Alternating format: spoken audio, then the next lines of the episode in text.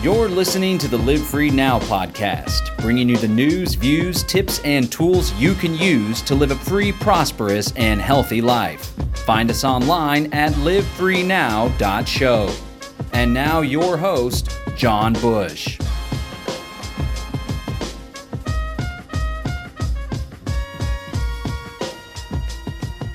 Welcome, welcome, welcome to the Live Free Now show bringing a bringing you the news, views, tips, and tools you can use to live a free, prosperous, and healthy life. And today we are going to be talking about politics, and we're going to be talking about anti-politics.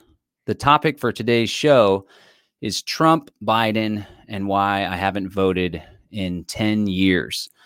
And we're going to be breaking down all sorts of stuff. I uh, I usually don't concern myself with politics, but I certainly follow along. It's it's pretty entertaining. And the election this year is an absolute shit show, circus, totally nuts. And there's a lot to a lot to discuss. But I'm going to give my analysis on all Sleepy Joe, aka Creepy Joe, aka Vice President Joe Biden, and Donald Trump, the Donald, the Orange Man. I'm going to break all that down, and I'm going to talk about why I prefer direct action, counter economics, the creation of alternative institutions, why I prefer all these different routes as a means of bringing about societal change. So we're going to break all that down. We're going to talk about Libertarian Party as well because I see a lot of libertarians are super excited about voting for old JoJo Jorgensen. So we're going to talk about that as well. I want to invite you to go to livefreenow.show and subscribe to the podcast if you have not yet. Livefreenow.show. Uh, there's a lot of listeners. A lot of people are banging on that RSS feed. So I want to thank all the podcast listeners. We're also streaming live on a handful of different channels. Conscious Resistance Network channel is still down, unfortunately. We got pinged for a Kratom video and previously had gotten pinged for a mask video uh, from our good friends in, in India but that'll be back hopefully in about a week or so. And real quick, I want to shout out one of our sponsors, Brave Botanicals, not Kratom this time, like this for the viewing audience, but today we're going to promote CBD, cannabidiol. It is a cannabinoid in the cannabis plant. Unlike THC, another cannabinoid, it doesn't get you high, does feel kind of good and help take the edge off. But we offer CBD oil 500 milligram, CBD 1500 milligram, great for sleep, restlessness, pain, relaxation. It helps to uh, minimize inflammation. So we have these here. And then we also have CBD flower. Look at that. We got an eighth here and a quarter here, selling some weed. It has less than 0.3% THC concentration. So it's definitely legal in all 50 states, but you can get that at mybravebotanicals.com. Just click on CBD. All right, we are going to be going to some of your comments and uh, commentary as we go, but let's get right down to it. The first thing that really boggles my mind, but I understand it, is how every four years, so many people can get so completely worked up and like there's a huge I'm not even going to say awakening. Awakening is not the right word, but there's a huge increase in discourse and an increase in fighting and an increase in division. And it's not good for people's psyche. There's this classic left right paradigm, right? And something that I've been aware since the 2006 election when in 2004 I voted for John Kerry. I thought he was going to get everyone out of the war and I thought I was a Democrat just because I was so uh, I found George W. Bush to be so abhorrent and the military incursions into Afghanistan and Iraq a total fraud. And in 2006, if you recall, the Democrats took control of both the House and the Senate, and they did so with promises that they were going to defund the Iraq War well, of course, that didn't happen. And that was a big eye opener about the whole false left right paradigm that really they're just two different arms of the same military industrial complex, was the thinking now. Now we know that they're really two different arms carrying out this global agenda, Agenda 21, the global reset on the horizon as well. Now we still have that left right paradigm, but it's even more polarized and more extreme in that there's fringe groups on the outside, the Antifa, uh, radical lefties, and there's like Boogaloo, militia types. And so there's even more tension and more polarization right now. But this left right paradigm has led to so many problems in this country. It's led to an environment where people are willing to support someone, to vote for someone that they don't even really support. They basically define their politics as I stand for what that guy isn't, right? It's like an anti politics. It's not a proactive politics, it's a reactive politics. We talk a lot about proactivity and, and reactionary paradigms on this program, and that's definitely what it is. And it the the way to describe this, of course, is the lesser of two evils phenomenon. And so you have one clown running against another clown, but because people believe one clown to be so absolutely terrible, they're willing to vote for another clown. And that's exactly where we find ourselves today. And the Democratic Party put up such a weak candidate, not only weak physically and with his energy and fatigue, and they're both really old men, Trump and Biden.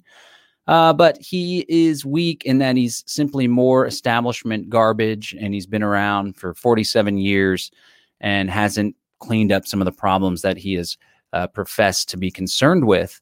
Of course, he was just the vice president under Barack Obama, who's quite possibly one of the most popular presidents ever since JFK.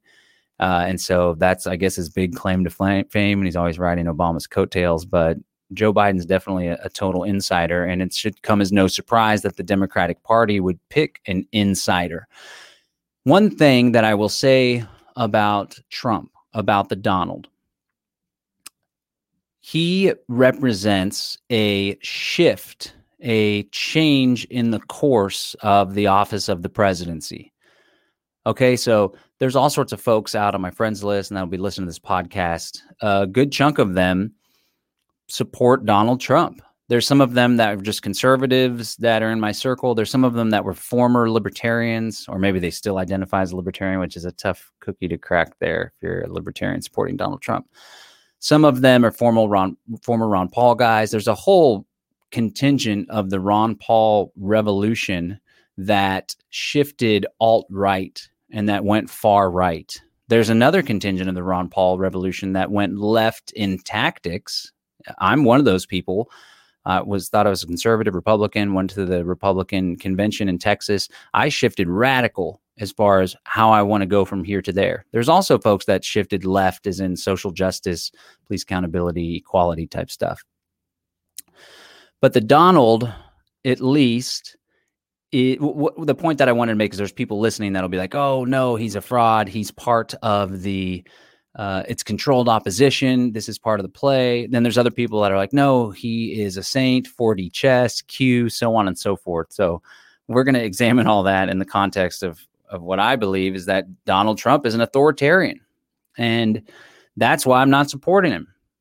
Even though, as I was going to say, he does represent a departure from the status quo. Okay. He's still status quo in most instances, in that he believes that government is a mechanism to bring about good in the world. He's a statist, right?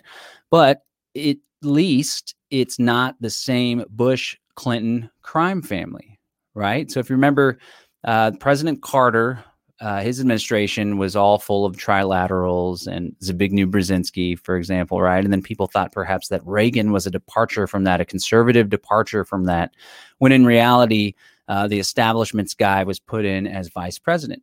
George Herbert Walker Bush, who's a former head of the CIA and who's a total insider, the epitome, the essence of insiders, right?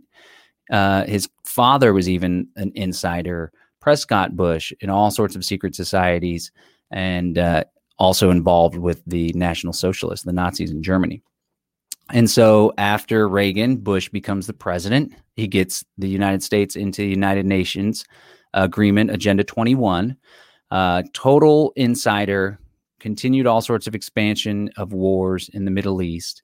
And then after Bush, it was Clinton which people appears, oh, it's a departure. Now the Democrats in office. But Clinton is part of this same Bush Clinton crime syndicate family, status quo, uh, Anglo American establishment, these American elites. Um, and then, of course, after Bill Clinton, it was George W., right? Just continuing on this nonsense. And then he was against Al Gore. This would have been still the same kind of deal. Gore was Clinton's vice president, you know, and they are both consummate insiders. And of course, Gore is all into the United Nations, Agenda 21, environmentalism as a means of control. He was responsible for really pushing the whole climate change narrative out there into the world. And then after Bush, we get Obama with Clinton, Hillary Clinton, as the secretary, right? So this is how things were for quite some time in uh, the United States as far as the presidency goes. Now, I will say,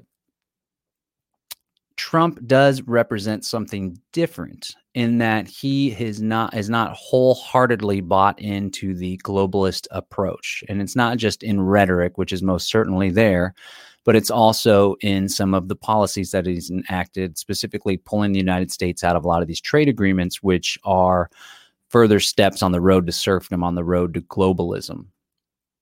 And so that's good, but still, a lot of what we talk about on this program isn't just anarchism, libertarianism, agorism, but we also explore the conspiratorial view of history. And in those conversations, we've discussed the uh, the prominence, the importance, the power that lies in roundtable groups, public and private secret society type groups. And some of those big groups, of course, are the Bilderberg Group, the Trilateral Commission, and the Council on Foreign Relations.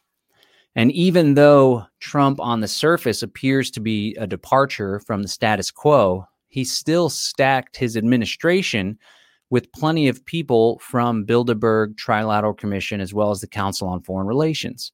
I don't know how many of all those people stuck around, but last when I checked in 2016, 2017, uh, it was full. There's a great article on uh, old. It's an old Steemit article. We'll try to link to it in the show notes, but it shows all of the folks in his administration. So I'm going to give some a little more analysis on Trump versus Biden, right? Because I'm not voting. But to be honest, I would much prefer Trump in the presidency than Joe Biden, right? But as an anarchist, as an agorist, I can't bring myself to support Trump because he's an authoritarian of uh, to the nth degree.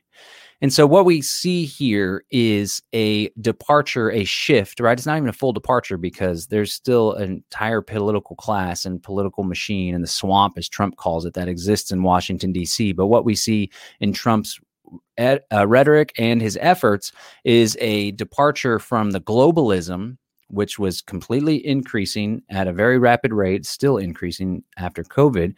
We see a departure from globalism back to nationalism. Okay. And nationalism is not your friend either. What we genuinely need is individualism. That's what the answer is. Uh, we can have collective action and supporting one another and engaging in mutual aid and trade and voluntary exchange, of course, and defending one another. Um, but the collective shouldn't be given authority and rights in and of itself, right? The collective doesn't even really exist. It's an abstract construct. It's called reification when you try to make that which is abstract real. And so, even though there is a mm, there's an effort to bring authority away from the supranational, international level back to the nation state, right? So that would appear as though that's a step in the right direction.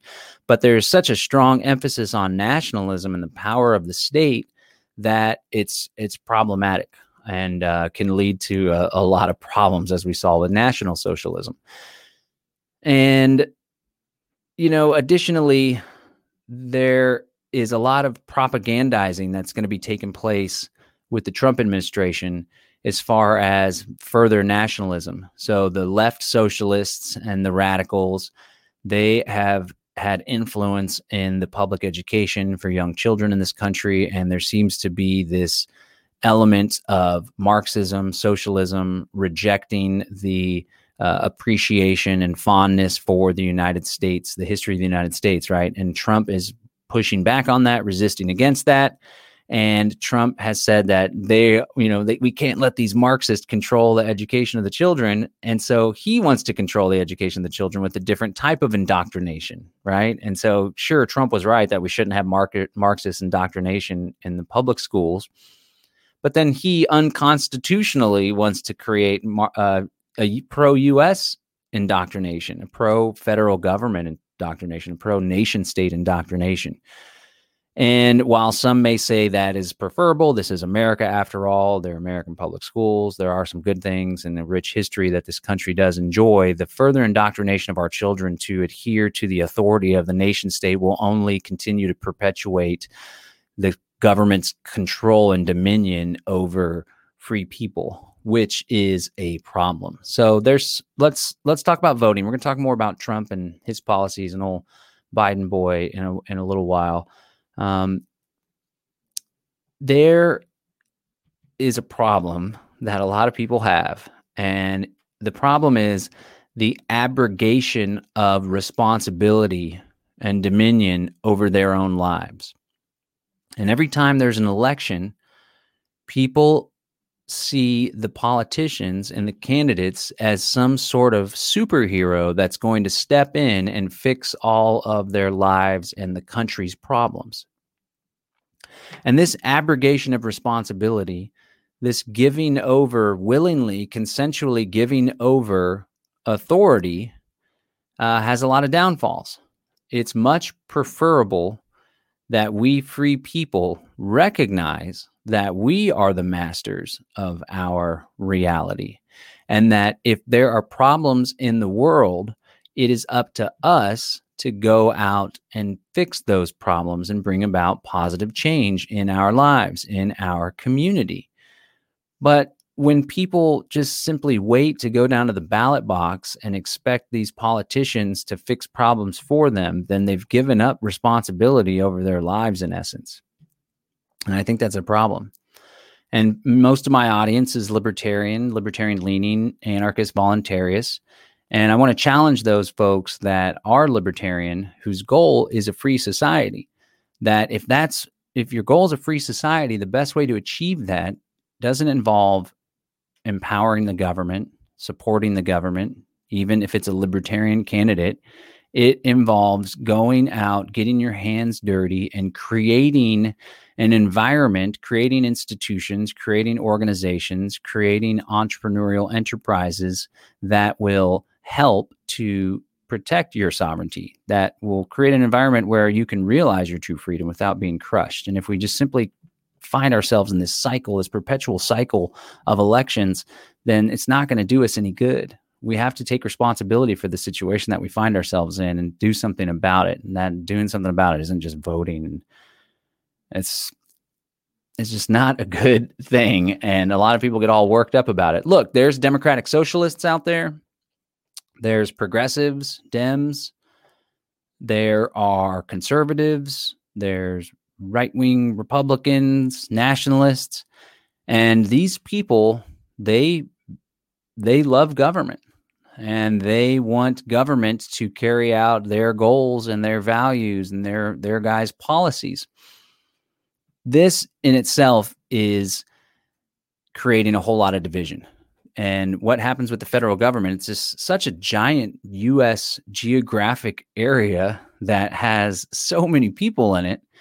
And when you have such power with the central government, it's destined to have division and polarization be a result of that because we have this one size fits all top down policy where every four years or every two years, if someone takes over the House or the Senate, one of the parties does, every four years, the somebody's policies are inflicted upon the other group of people. So it's like, okay, I want my guy to win so he can force my values and my preferred policies on everyone. And the other team's like, hey, I want my guy to win so he can force his preferred values on everyone. But then if their guy doesn't win, then they're going to be all pissed off and jaded and frustrated and like have Trump derangement syndrome because they're going to have to live the next two to four years with somebody else's policies on them. And I wish that they could see, I wish everyone could just see why don't we just honor everyone's unique values and preferred means of organization and relating to other humans and opt out of the state entirely, right? So even the progressives, the statists, right? Those that prefer state as a means of organizing society, even those individuals and groups, they still insist on the state as a means of organizing society, knowing that if their guy doesn't win, then they're going to be subjected to all this stuff. It'd be great to just to see another way of doing things. And again, it's always good to bring authority closer to the individual. There's this principle called subsidiarity, which is uh, first espoused in the Catholic Church, I believe, that authority should vest at the lowest possible place with the person, the local church, for example. And so I would like to see, and I think that we might see uh, balkanization of this country broken up into regions, into clusters of states, some of the states opting out.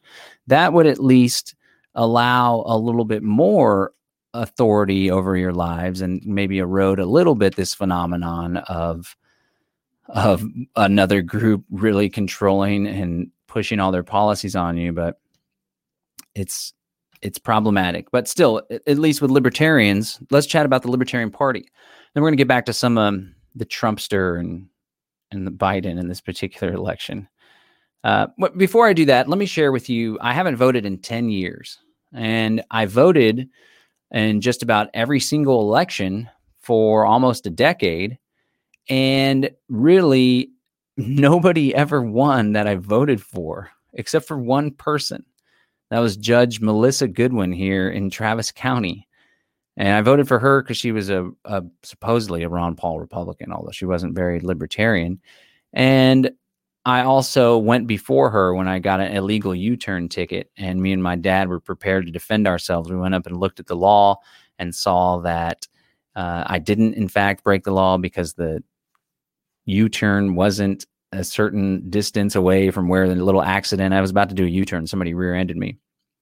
And so uh, we went before the judge, Judge Melissa Goodwin, and the prosecution was like some young Peckerwood fresh out of law school, and he wasn't prepared. And she gave him a hard time about it and ended up dismissing the case because he wasn't ready.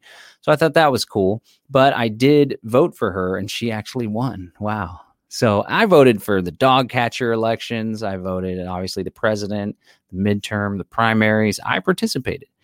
And I didn't feel represented. I don't even feel represented by the Libertarian Party members that are running. Um, I can't really think of any of them that really adhere to my values, not to mention the fact that I don't want to have a state. I don't want to have, even if someone's running to reduce government, I don't think that's the way to do it, right?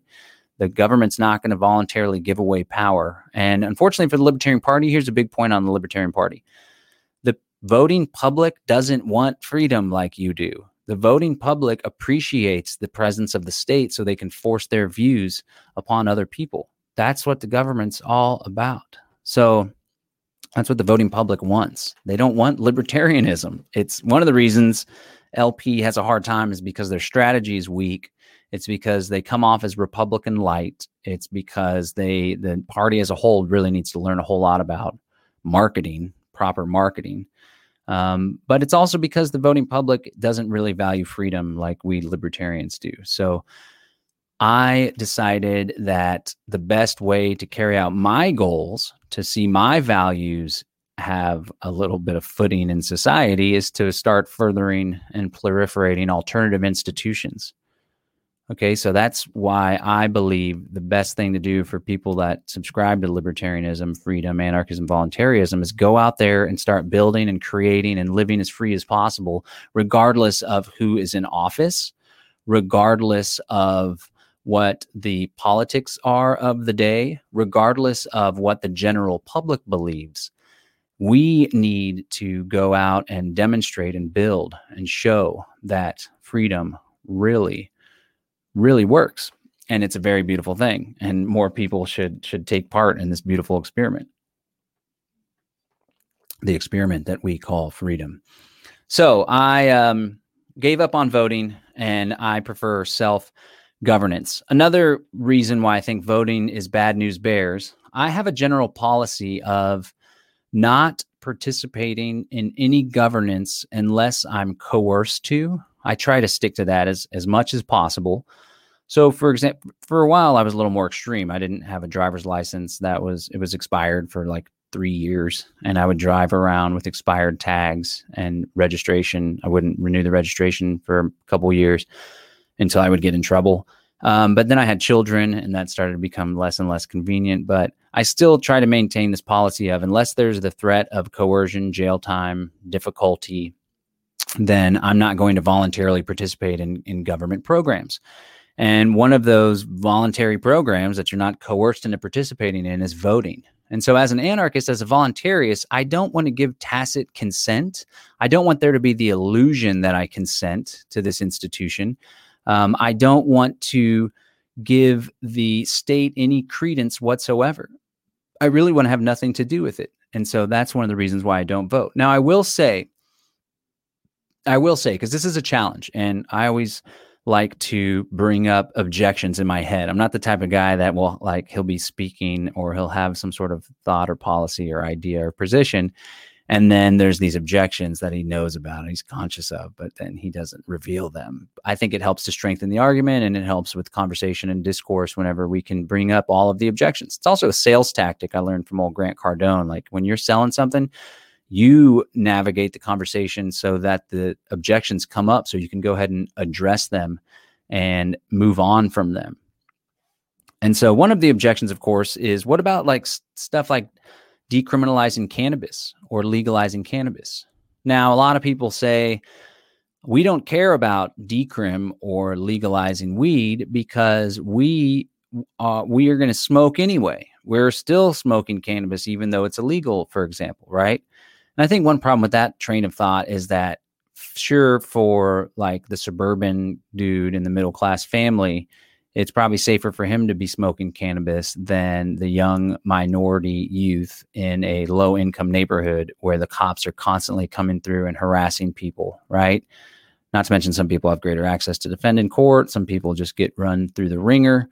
So that's one thing to consider when it comes to decrim, right? I don't want to use the word privilege, but that's the word that's used to describe this phenomenon, right? Some I don't like to use the word privilege because it shouldn't be a privilege to not be oppressed or to not be harmed, right?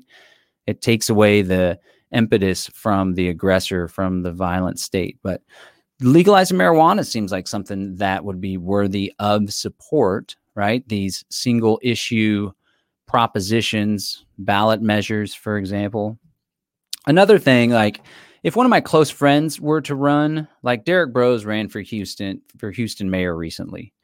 And I don't know what his aspirations were if he thought that he was actually going to win. I don't think it was really ever about that. Although most a lot of Libertarian Party guys that that are running, they like like a lot of people think Jo Jo Jorgensen has a shot at winning, I guess.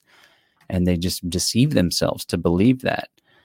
But uh, you know, if I was in Houston and Derrick Broze was running, I might support him just because he's my friend, right? More so than some belief in this grandiose idea that we're going to vote for these people in power and they're going to save us all and life is going to be better. I'm I reject that. I'm against that and I don't think that is the case. So that's a little about me. Let's go to some of the comments here. This is a, a, podcast where we're just kind of riffing and ranting and raving here. We don't really have a format. In fact, we never really do have a format. It's just a bunch of a lot of free flow, off the cuff kind of stuff, and I, and I like it that way. And I hope that you do you do too. So uh, Burn Itches says, "I've never cast a ballot in my life." All right, Burn. I'm curious how old you are. Looks like you got a good, pretty, pretty good run there.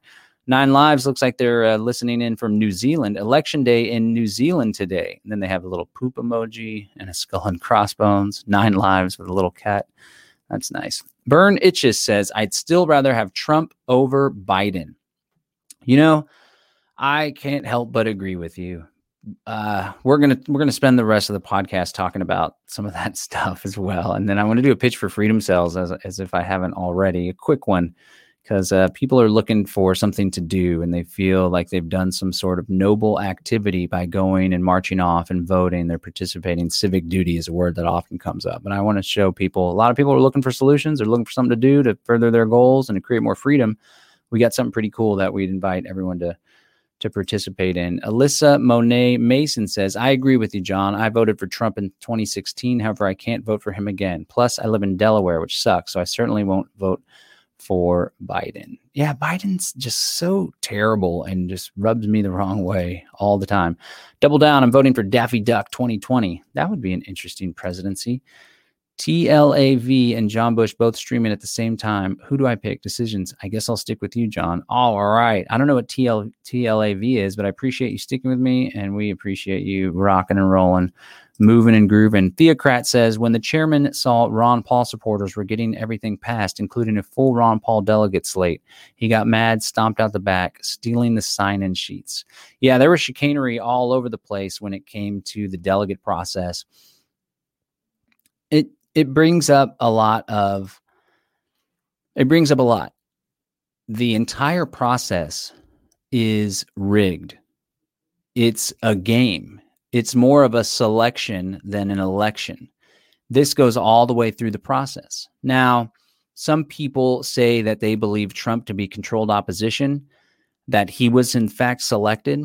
So we can play some of those scenarios out. But I just want to point out even the DNC and the RNC process through and through is completely controlled. And if anybody participated in the 2008 and 2012 Ron Paul for president campaign, he actually did have some popularity and some traction, not a majority, but there was all sorts of chicanery that took place and really uh, illustrated how corrupt and controlled the machine the machine really is. Okay, so if Trump were to be controlled opposition, which I don't think he is, I think he genuinely threw the establishment for a curveball. He, he was a total curveball. I don't think that the Anglo American establishment, the Clinton Bush crime family, the predominant political players, Council on Foreign Relations, Trilateral, Bilderberg, I don't think they wanted him to get in office. Now, the play would be, and this still, I believe, is the play, the play would be if if it was a deep level 4D chess by the New World Order, so to speak, then this would probably be a good play. Let's get this the most divisive person in office that we can find, and let's amp up the division and the polarization, and let's poke and prod the American public for a civil war so we can create order out of chaos, right? So we can have collapses and societal destruction and economic problems, and the internationalists can step in with UN troops, UN programs, whatever, right? Now, I don't think that that was the play, but I do think that those in power, mind you, in previous episodes, we've talked about how they have multi generational plans and programs in place, right? Going back to the Cecil Rhodes, the Rhodes Scholarship, the Milner Group, the Roundtable Groups, Inter- uh, Royal Institute for International Affairs in England, the Council on Foreign Relations, Bilderbergers, Council Committee of 300, is it Council 300 Committee of 300? These groups are all plotting and creating programs that take uh, decades and centuries in order to come to fruition.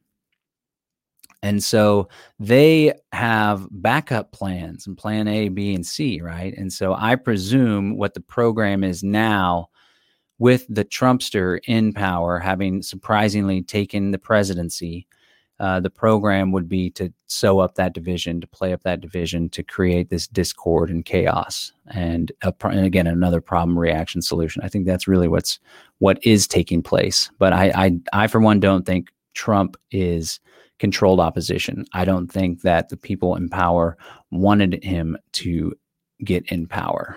Here we have a comment. Let's go to another comment here. Theocrat. I really like your freedom cell concept, but you need to capture the sheriff's office to enforce the Bill of Rights. Okay, so I've met Sheriff Richard Mack on numerous occasions and um, heard him speak and spoke at the same conferences back in the early 2010s. And I'm hip to the whole concept and the constitutional Sheriff's Association or Peace Officers Association. And that's great. Yeah. If you can live in a county where the sheriff is like minded, or if you can get a like minded sheriff in office, by all means, that would greatly benefit your pursuit of freedom, especially if they can create a defensive shield protecting the citizens or the people in that county from federal incursion, which is a lot of what Sheriff Richard Mack talks about. For those that aren't familiar with Sheriff Richard Mack, he was a sheriff that took the Brady bill all the way to the Supreme Court back in the 90s and was able to uh, reduce some of its enforcement and really overturn a lot of the enforcement of it. And he used the 10th Amendment and constitutional. He was an early patriot guy. Cool guy. But here's the problem uh, 99 times out of 100 or maybe 199 times out of 200 or 999 times out of 1000 the sheriff isn't on board. The sheriff's simply more authoritarian nonsense right? And so i want to create an environment and inspire others to action whereby they don't need to elect a sheriff in order to secure their rights whereby they don't need to have good guys in office in order to um, exercise their freedom and even when you say to enforce the Bill of Rights, like one thing a lot of people don't know, the Bill of Rights, it actually has eminent domain in it in the Fifth Amendment. It actually not only does it say that you can't do eminent domain uh, if it's for private profit, right? But it's like eminent domain's a thing, and we're gonna ha- give government the authority to do that. So I love the Bill of Rights. It's a great document. It has benefited people in their relationship with government, and it can be used in civil rights cases and used to stand up against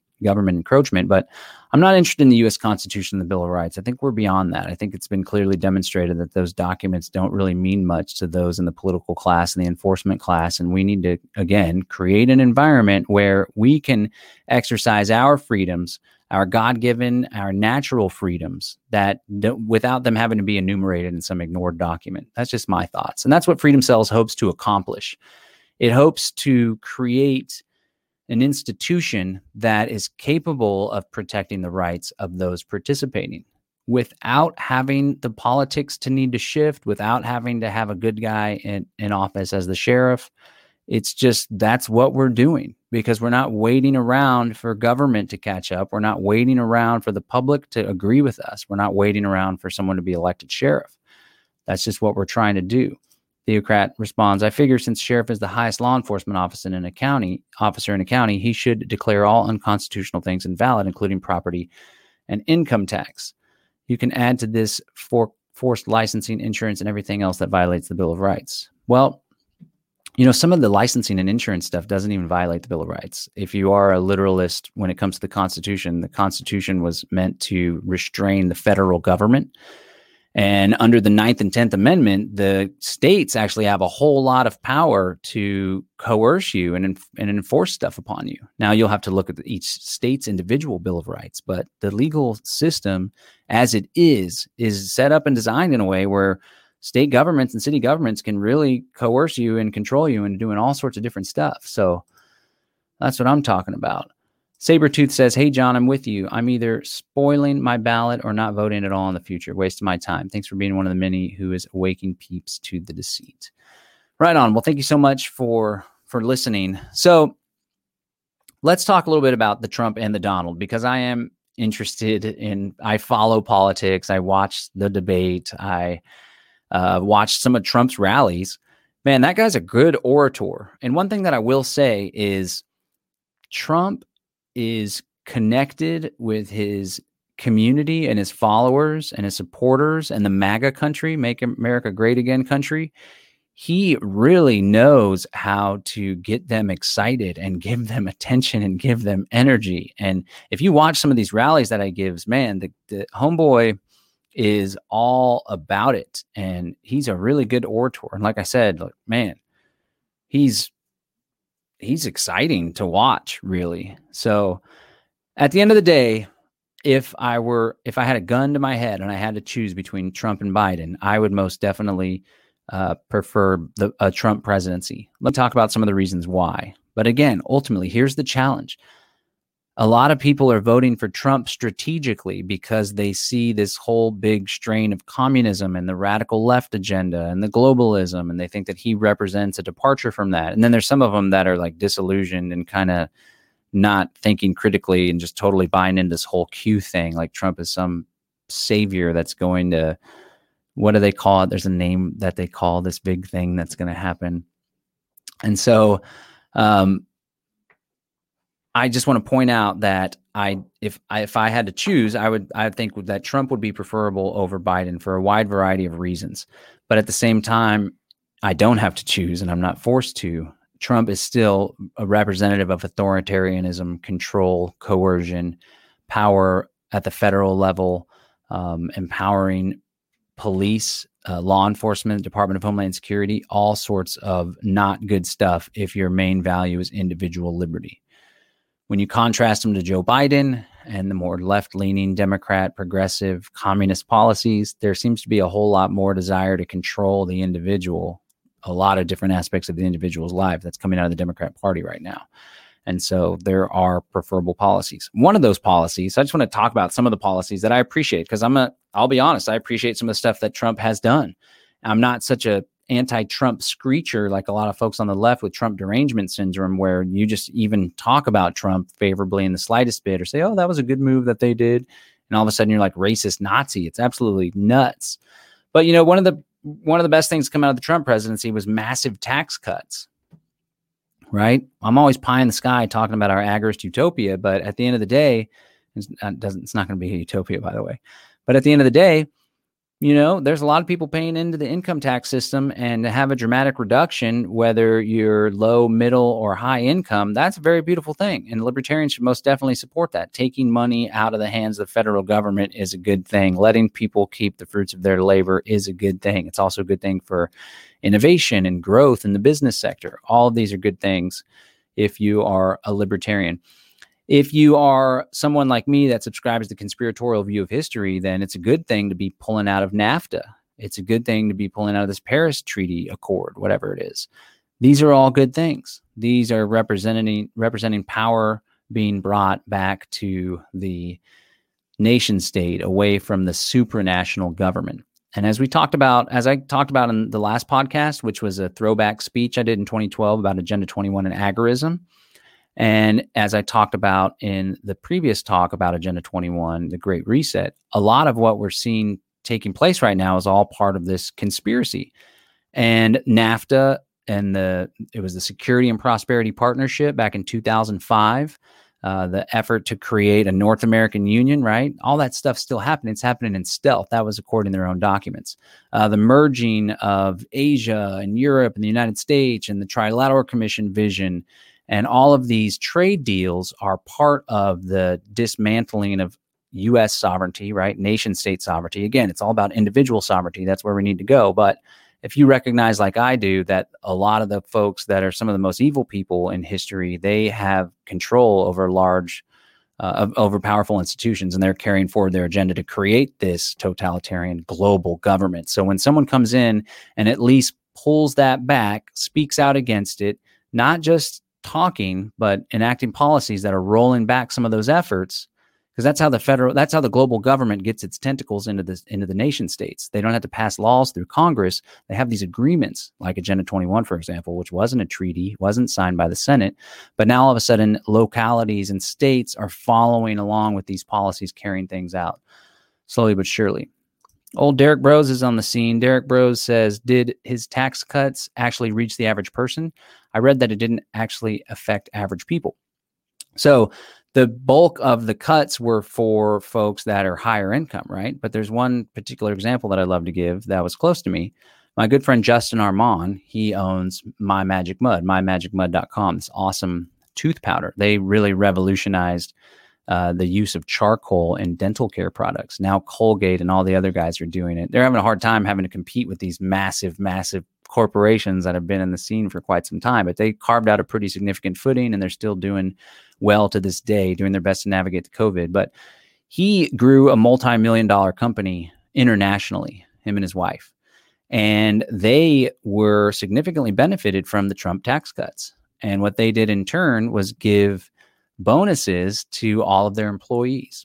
So, whether low income or low to middle income families got a significant tax cut in the first place, I'm not going to say trickle down economics or Reagan, but when free markets are allowed to function and there's business owners that are allowed to keep more of their money, they're able to allocate those resources towards other functions, hiring another person, opening a new plant, creating jobs, creating value. Essentially, that's what it comes down to. No matter who gets the tax cut or not, if the money is being taken away from the parasitic class and it's being used to add value to other people's lives, even if it remains in the stock market, that eventually is used for some sort of investment, right? A lot of it's funny money and chicanery. But that's a good thing when it when the money's kept with the productive class and away from the parasitic political class, I would say. So that's something that I appreciate, right?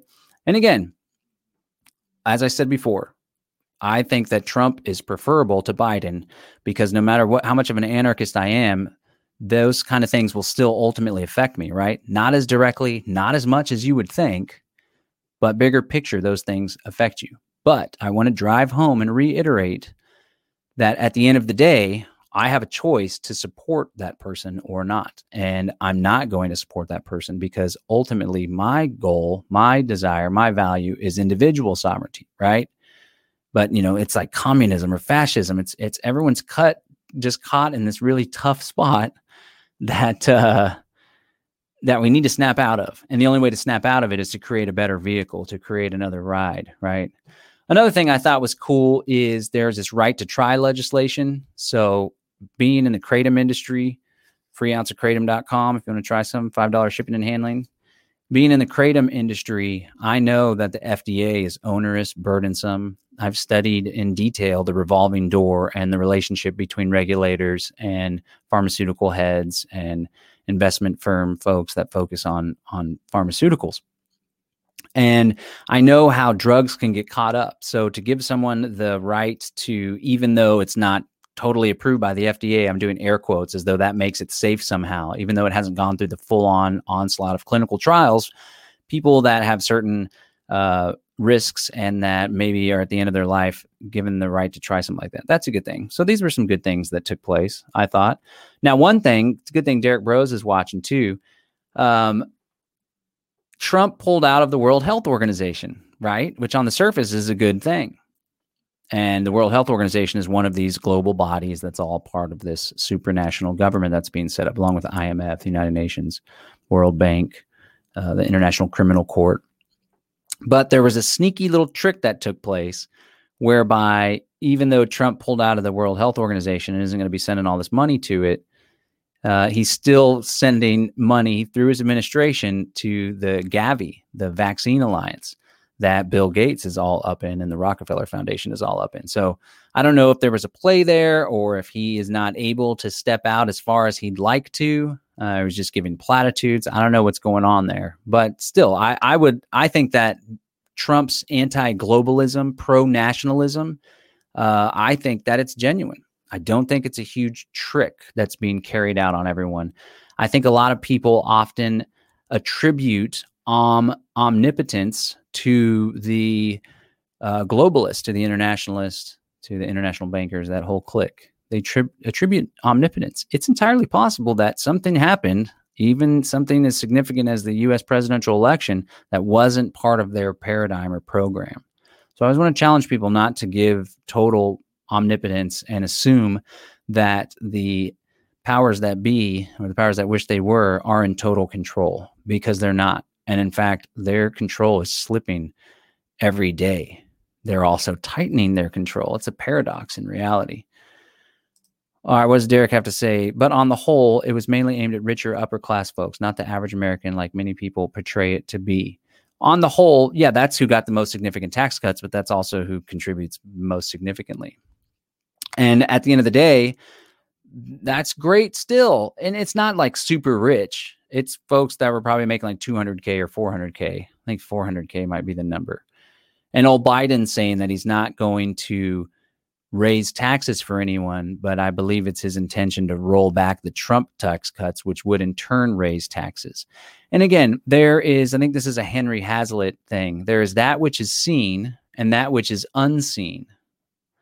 Okay, so which is what is unseen is that when rich folks, business owners, they that employ a bunch of people, right, and maybe make a million dollars a year as their income, and they have a ten million dollar business, or on a smaller scale, the more money that they have to give to the government is the le- it's less money that can be used to invest to pay this, to offer this, that, or the other, right? And there are some businesses that are greedy and want to slight and short their employees and, and will hold all the money to themselves. But there's also a whole lot of conscious capitalists that are looking to add value and know that employees or staff being happy helps to increase helps to raise the ship for everybody. So Derrick says, but do many of those upper class folks, the 1%, benefit from statism in the first place? Yes, uh, the 1%, if you're going to go 1%, especially the 0.1 or 0.01%, they tend to be cartel capitalists, which is a term that I appreciated. um, that I learned from None Dare Call It Conspiracy with Gary Allen. Because everyone says corporatist, right? And capitalism isn't genuine free market capitalism or, or just private enterprise where people in, use investments, resources, capital in order to meet the needs and wants of consumers in order to make a profit, right? There's nothing unethical or wrong with that. But whenever you bring in the government and you get picker picking winners and losers and favoring other people in a given industry, then that's what I would call cartel capitalism, according to None Dare Call It Conspiracy. So a lot of folks that make it all the way to the 1% end up being cartel capitalists. So, uh, okay, so that's some of the things that I appreciate about Trump. But some of the things that I don't appreciate. Oh, real quick, foreign policy. That's another departure. So you have the Bill, you have the Bush Clinton crime family that have been in power for quite some time, and they have all adopted. They were all part of the neoconservative foreign policy. Uh, that is um, preemptive war, fighting wars on multiple fronts, uh, creating global, sorry, regional hegemony, regional dominance in the Middle East, securing the environment for pipelines to come about, blocking Russia and China from having significant influence in the region, right? This was the neoconservative policy uh, since the 90s and beyond. And then the position, it was all set in place earlier after World War II. And, and there were some smaller skirmishes during the Cold War. Well, I guess Russia had a significant influence, but got booted out of Afghanistan. But for 20 years, I mean, 1990, 20, almost 30 years, it was the same foreign policy, right? And it got ramped up with 9 11, and Obama only further escalated it. Now, tr- so that the the problem with all of this analysis is that it's all just a big fraud and scam scam at the end of the day, right? So Trump maybe beat up on the caliphate on ISIS, right, or ISIL, or um, but that was all set in place and set into play by the previous presidencies and the involvement of the CIA, right? And then even before then, the Mujahideen, and it's all exploited. Trump ramped up the efforts in Syria. But at the end of the day, yes, he's still a militarist. Yes, he has pumped a lot of money into the military industrial complex. Yes, he has created a lot of new a lot of profits for war profiteers and stuff.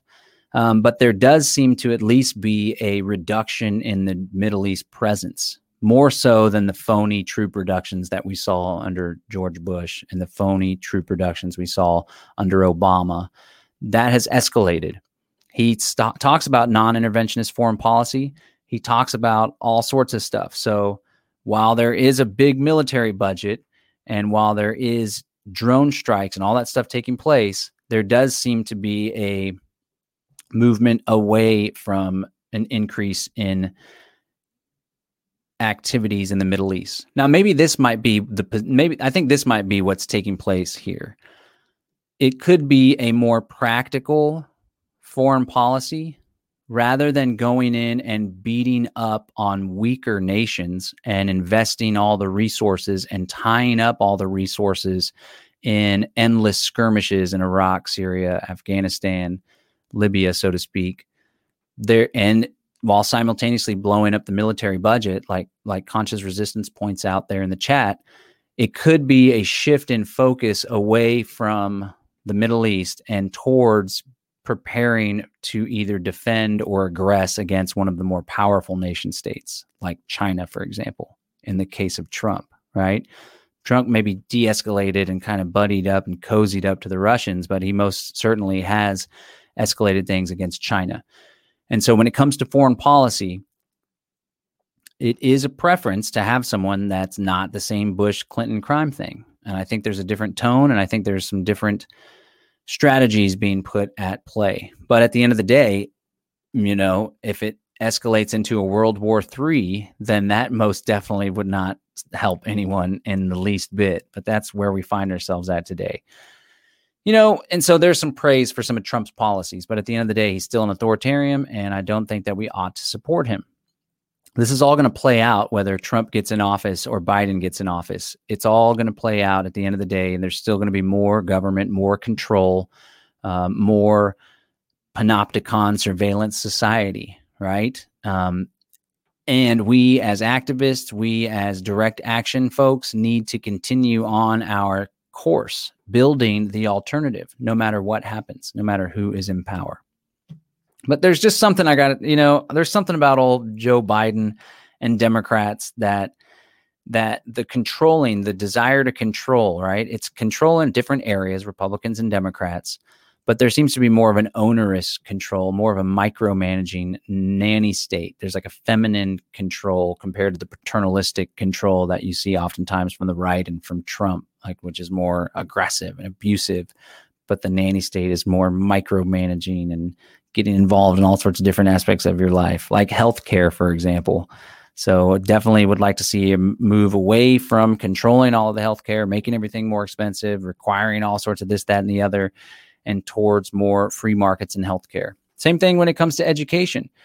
Bush, of course, was a fraud with the No Child Left Behind thing, right? But we see the Obama and the Clinton and the Biden family wants to increase funding and really prop up the public schools when we may see technology and innovation shifting away from that entire paradigm. And then another thing I want to contrast is the handling of COVID or the how someone says they would handle COVID. So Trump's handling of COVID was relatively hands off. Remember early on, it was like 14 days to slow the spread. It wasn't, we're forcing a national lockdown. We are rolling out this, that, or the other, right? He did get pressured into use, utilizing the Military Defense Production Act or whatever it's called, which is hardcore fascism and not good for anyone controlling entire industries. But it was more of a hands off approach rather than using the executive in order to bash on the states and cities. And that's how federalism should work, right? Different states have different outbreaks, different states have different values, different states have different rulers. So there should be an experimentation and a whole hodgepodge of different styles that get carried out, not a one size fits all top down. And a lot of the rhetoric from Trump surrounding COVID, specifically him saying, don't be afraid of COVID, don't let it dominate your life. That is most definitely something that I resonate with as well. And that I see so many people letting it dominate their life and the fear dominating their life. And here we have, I just want to play a clip real quick where it appears that old Biden does tend to favor mandatory vaccines. Now, at least he says he wasn't, he's not going to force it through the executive. At least that's what he says. You never know, right? Because at the end of the day, the federal government doesn't have the authority to do such a thing. But some state governments have given themselves the authority through emergency legislation, and that's not a good thing. But here's what, oh, let me just play this clip real quick for you and another contrast. But again, the Trumpster, everyone's like, Trump's anti vaccine. Trump's never going to be for mandatory vaccine, but he plans to utilize the military in order to distribute the vaccine, right? So I guess it remains to be seen if he's using the military because they are a mechanism of force and coercion, or is using the military so he, as the commander in chief, can have control over the rollout from manufacturer to distribution rather than like handing it out to the states or some other NGOs or whatever to manage. It remains to be seen. But either way, that's not a good thing. And this whole Operation Warp Speed what that shows me is that even if Trump was genuinely anti vax or vaccine skeptical, or he believes that COVID isn't largely over exaggerated, right? I believe that he's, even if that's the case, which I don't think it is, he's selling that out for political favor, right? For political gain because that's what it's been. We want to. Ha- he wants to have the vaccine before the election, so all these people will be like, "Thank you for saving us. We just got bombarded with all this fear. Thank you so much for saving us." That's not what what's happening. Um, so he has sold out, if that is his belief, in order to gain votes. So it's like, what else would he do that for? But contrast that with this goofball over here. Will you mandate its use? The answer is depending on how clear there's vaccines, they say, have a very positive impact and they're going to affect positively 85% of the American public. Or there's others say this vaccine is really the key. This is this is this is the golden key. It depends on the state of the nature of the vaccine when it comes out and how it's being distributed. That would depend on. But I would think that we should be talking about depending on the continuation of the spread of the virus, we should be thinking about making a mandatory. How could you enforce that? Well, you couldn't. That's the problem. Just like you can't afford, you can't enforce measles. You can't, you can't come to school unless you have a measles shot. You know, you can't. But you can't say everyone has to do this. But you would just like you can't mandate a mask. But you can say you can go to every governor and get them all in a room, all 50 of them as president, and say, ask people to wear the mask. Everybody knows. And if they don't, and they don't, no, not fine. Then I go to every governor, I go to every mayor, I go to every councilman, I go to every local official. Say, mandate the mask. Man, say this is what you have to do when you're out. Make sure you encourage it being done. All right, there's old Joe Biden saying he would pressure mayors and governors to have a mandatory vaccine. And of course, we uh, we know how this is going to roll out. It may not be mandatory per se, but it's going to be a taking away of privileges. You can't fly, you can't work here, you can't go into this grocery store, so on and so forth. Trump has indicated that he's not for mandatory vaccine, but like we like he said numerous times, he's going to have the military support it. So his whole Operation Warp Speed has all sorts of cartel capitalism involved. It has a ramping up of vaccines, putting faith in the vaccines. But then again, at the same time, he's pushing therapeutics, right? So it's my opinion that it's not a play.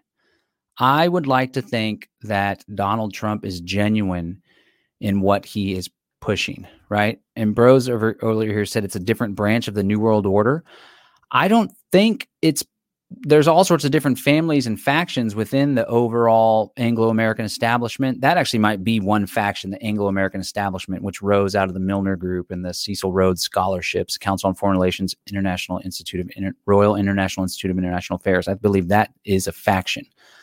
The neoconservative faction uh, and the Warhawks and Wolfowitz and Cheney, that whole faction, I believe that's an element of that, but it has a lot of military industrial complex ties, right? And then there was this old Yankee liberal Democrat Kennedy faction versus the Southern LBJ, right? There's this old Yankee cowboy war story. I think that Trump is an elitist billionaire that obviously has all sorts of influence and control, but I don't think that it's part of, I don't think that he goes to the meetings and he's part of that crew. I think that there's an element of once you take the position of power, the shadow government exists. Like Jesse Ventura talked about when he was made governor, literally the CIA came in and sat him down and was like, here's how things are going to go. I think there's an element of that. And, but you know, how hard can you buck the system if that's what you were put in power to do? Maybe that's what you ought to have done instead of putting in the Trilateral Commission and the Council on Foreign Relations and Bilderbergers. All right, we're going over an hour here. One of the biggest things that I want to say real quick that I appreciate about old Donald is how he really sticks it to the media and he has eroded faith. Not only has he eroded faith in the election, but he's really eroded faith in the faux fourth branch of the government, the mainstream media. He seems to almost entirely have just almost KO'd CNN. And now I've noticed he's going after MSNBC and so we need to recognize one of the most powerful mechanisms of control that the globalist, internationalist, enemies of liberty has is social engineering, social conditioning, uh, manipulation, brainwashing through the mainstream media, which so many people tune into. And so, one thing I definitely appreciate about Trump is how he really has stuck it to the media, created all sorts of doubts, and just put it on total blast. So I think that's a beautiful thing. And then we also see big tech going against and censoring all sorts of stuff. I think Trump's going to take action on that as a free market anarchist. I don't think that he ought to because those are private businesses, but it's a crazy world we live in. Let me sum up because I seem to have just praised Trump for the past 20 minutes.